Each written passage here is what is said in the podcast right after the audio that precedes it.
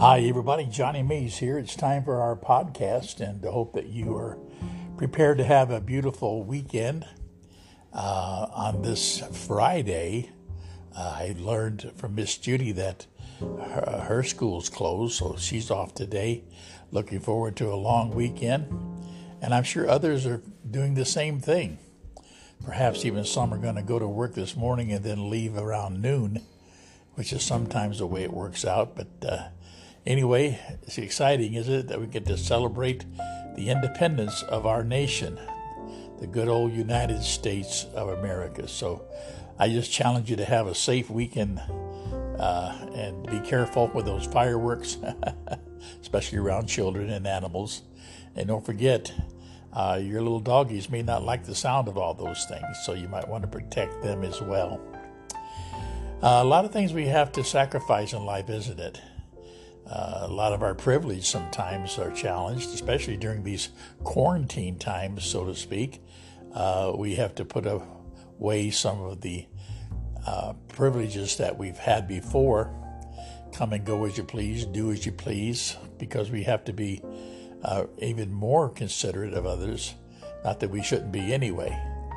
But today I want to just talk about can you give up your privileges to have God's will done in your life?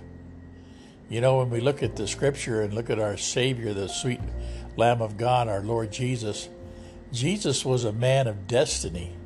Uh, he has a mission.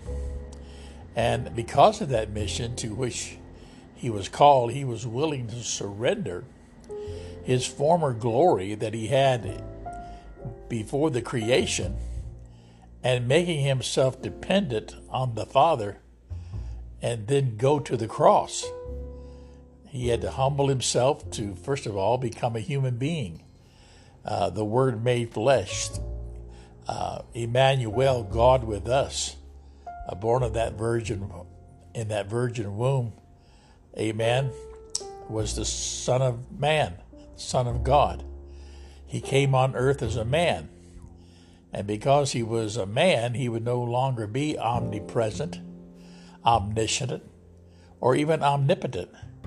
So, all this in the glory of divinity, the Lord Jesus would voluntarily lay down for this appointed time. In fact, uh, Philippians reminds us in chapter 2, verse 7, that he emptied himself and as a newborn baby, of course, he did all, he didn't know all the things that he would know.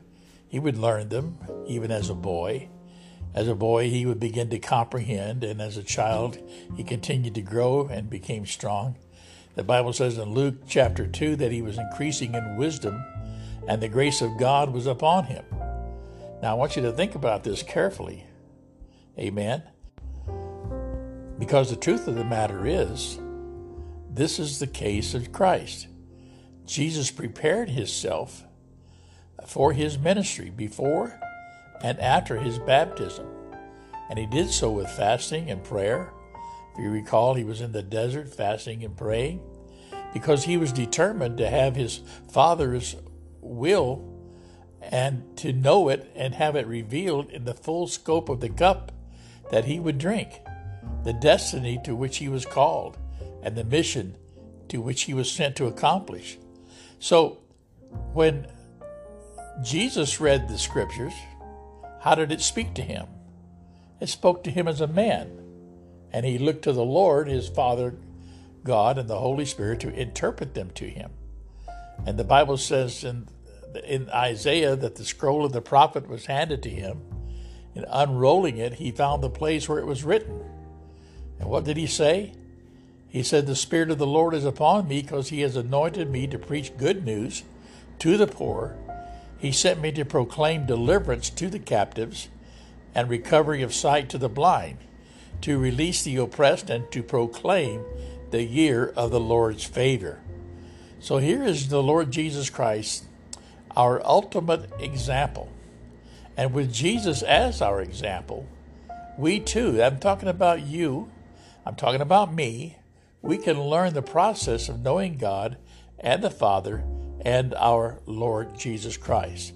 And this comes through a process, my friends, of emptying your self will and resisting the temptation of depending on your own human strength.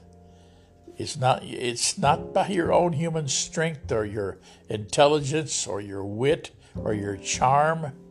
No, it doesn't come that way. In fact, that's what we're tempted to do is to lean on our own understanding. Here's what the Bible says. When you and I are surrendering, this permits our Father to reveal Christ to us. And not just Christ, the power of his resurrection. And then by trusting in him, we discover the strength in Christ and the victory over our weaknesses. Amen. When I am weak, he is strong, and that's where my strength comes from. And this begins only, listen to me now, this begins only with our individual repentance and our personal humility before the Heavenly Father with our confession of Christ as our Savior, and then continues so as we yield our lives to Him, while at the same time being renewed in our minds through the Scripture. And this will cause our growth. Amen. We will grow and mature. And while we grow, the Word of God and His grace is continually giving us an understanding of God's power, and it does so by the testing of our faith and we're given a right perspective of our weaknesses and His strength.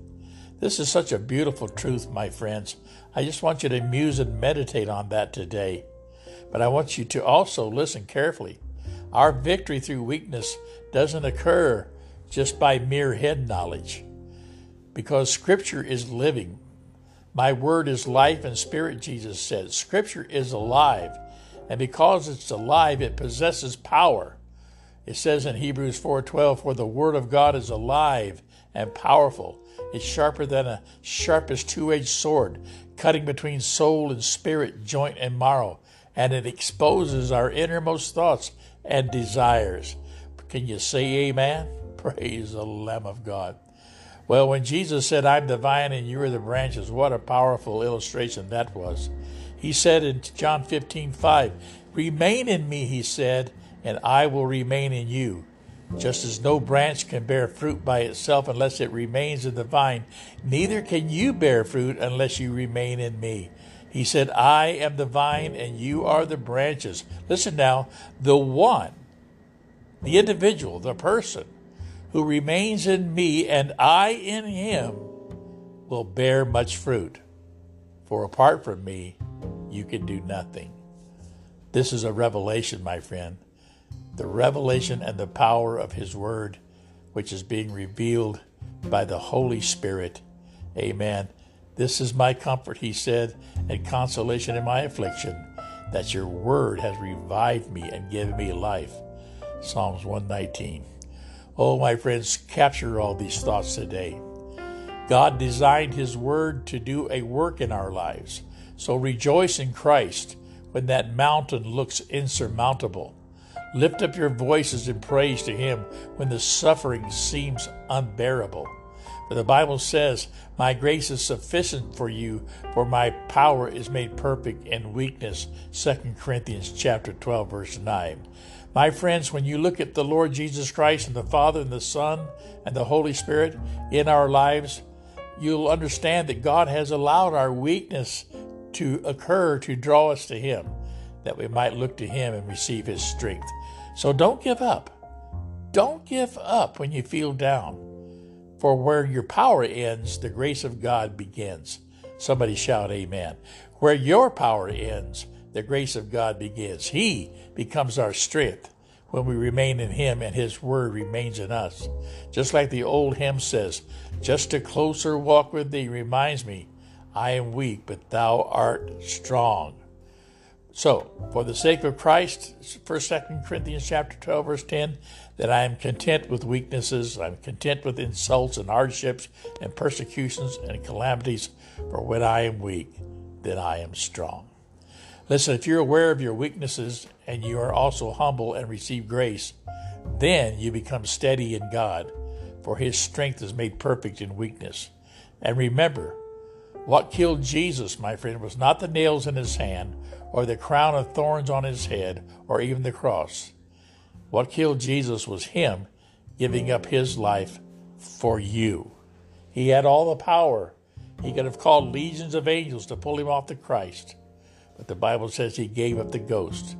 And when Jesus gave up his life for those he loved and resisted what he could have done, he surrendered, glorified, he surrendered, glorified God the Father.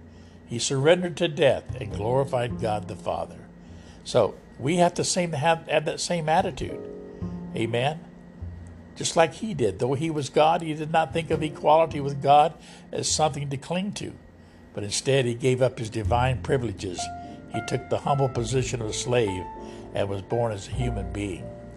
And when he appeared in human form, he humbled himself in obedience to God and died a criminal's death on the cross. And what did God do? God elevated him to the place of highest honor and gave him a name above all names, that at the name of Jesus every knee should bow in heaven and on earth, under the earth, and every tongue shall declare that Jesus Christ is God to the glory of the Father. Come on, somebody. Shout and praise the Lord today because we have a great victory in Christ Jesus. You know, this weekend we're celebrating our victory of independence.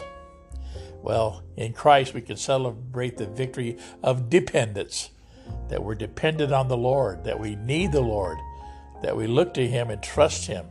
And that's where we find our liberty. Our liberty is steadfast in the fact that we are joined to the Lord and we have a oneness with God through Christ Jesus. And we have, listen to me, we've been given great provisions because of our relationship to Christ. And this is the truth, a great blessing, a great reward. So today rejoice, and again I say rejoice, for we have found the victory. We've been made more than conquerors, but overcomers. Glory to God. Can anybody say amen out there? So, Father, we thank you for this day. We thank you for the weekend. Keep all my friends safe as they travel about going to different places to celebrate this uh, national holiday and be with them as they go. And be with old brother Johnny here today and Miss Judy our family and children, and we thank you for that. Thank you for this mission you've given us to share this word each and every day with, by your grace. In Jesus' name, amen.